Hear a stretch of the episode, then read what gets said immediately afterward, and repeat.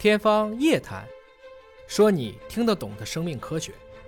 呃，罗老师，今天来跟您聊一聊关于新冠病毒方面的一个情况啊。我们知道最近在广州和深圳都发现了这种国外的变种的新冠病毒传入，这些病毒为什么能够变异的这么快呢？而且我们怎么能够那么清晰的知道它是从哪个地方变种了之后传过来的呢？呃，因为这个病毒啊，它其实是很容易突变的。那么突变的原因呢，来自于第一个是外部的原因，外部原因主要是环境对它的压力，就是说它要适应这个环境生存，它必须要突变。第二个是来自它内部的原因，那么内部原因呢，主要是从病毒的结构，因为我们讲呢，这个新冠病毒啊，它没有完整的一个细胞结构，这第一点。第二点呢，它到达人体的这个机体以后。它受到免疫系统的影响，它也要发生突变。那么第三呢，就是从它自身的这个基因的结构状态来讲，我们讲新冠肺炎病毒啊，它跟我们人体的这种基因遗传它不一样。人体我们是双链的 DNA，所以它有很好的稳定性。那么这种新冠病毒它是一种单链的，它叫 RNA 病毒。单链的话，它没有一个很好的校正的机制。那么它在我们刚才讲的环境还有免疫的压力下。啊，它自身的这个结构又不够稳定，所以就会导致这个基因的突变。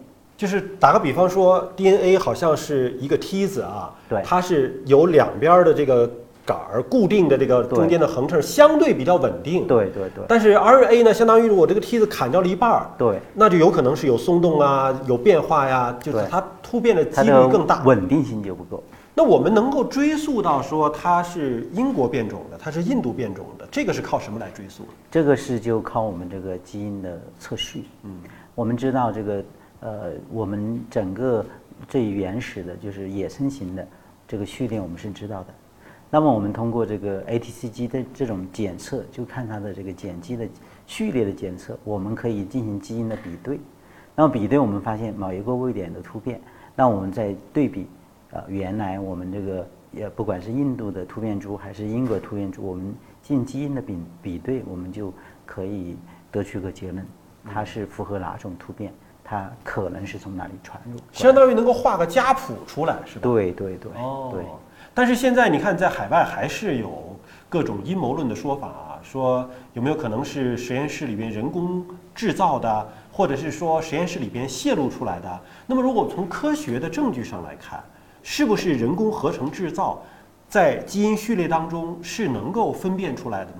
是否从实验室泄露，我们通过基因分辨能分辨出来呢？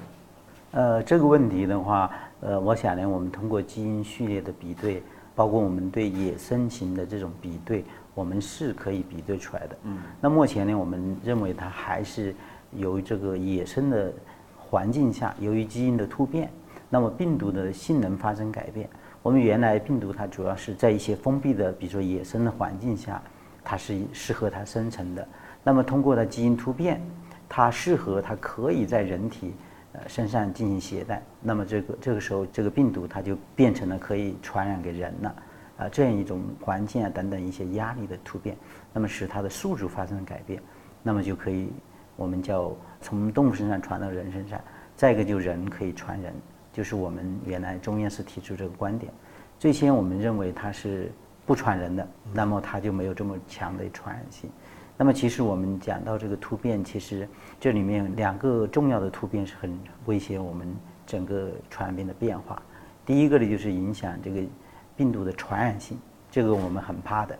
就是您刚刚讲到这个印度的这个突变株，它就是这有这样的特点，就传染性更强了。传染性更强了。嗯。那么第二个让我们觉得可怕的就是它的致病性，它的毒力更强。嗯。那毒力更强体现在什么呢？它就是对疫苗，就是我们打的疫苗形成抗体，它对抗体的反应变差。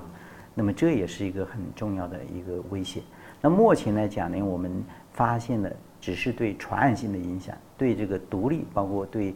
疫苗的影响的话，这一点还是可控的。这个就好像前一段坊间流传的啊，说政府宣传半年，不如发现一例确诊，这个大家打疫苗的积极性啊，可能发现了之后，发现哗哗都排队去打疫苗去了。所以您刚才给的断言就是说，目前针对英国发现的变种的病毒和印度发现的变种的病毒，我们现有的疫苗是依然有效的吗？对，依然是有效的。嗯，它是通过什么来判定呢？因为毕竟这是一个新发现的变种病毒，我怎么判定我之前研发好的这个疫苗对它依然有效？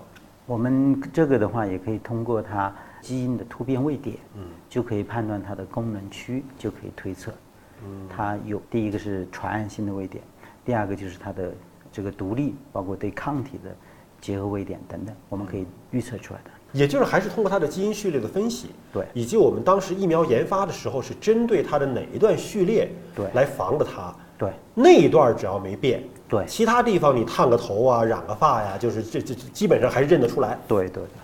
那现在看到的这种变种病毒有什么各自的特点呢？我刚刚讲到的我们的基因的这个突变，大部分的，现现在有几十种突变，嗯，基本上它都是不太影响它的。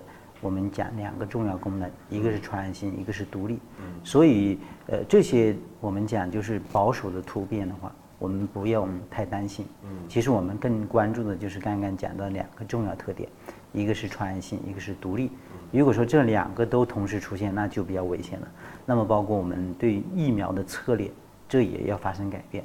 如果它的独立改变，它对抗体就是免疫没有反应的话，那么我们对这个。整个疫苗的研究也会要做一个更新，那么就是说我们现有的疫苗可能就防不住，这就是期待我们呃进一步去解读这个突变的疫苗。也就是现有已知的突变的病毒疫苗依然是有效的，但是不排除未来可能会有新的突变的病毒。对对。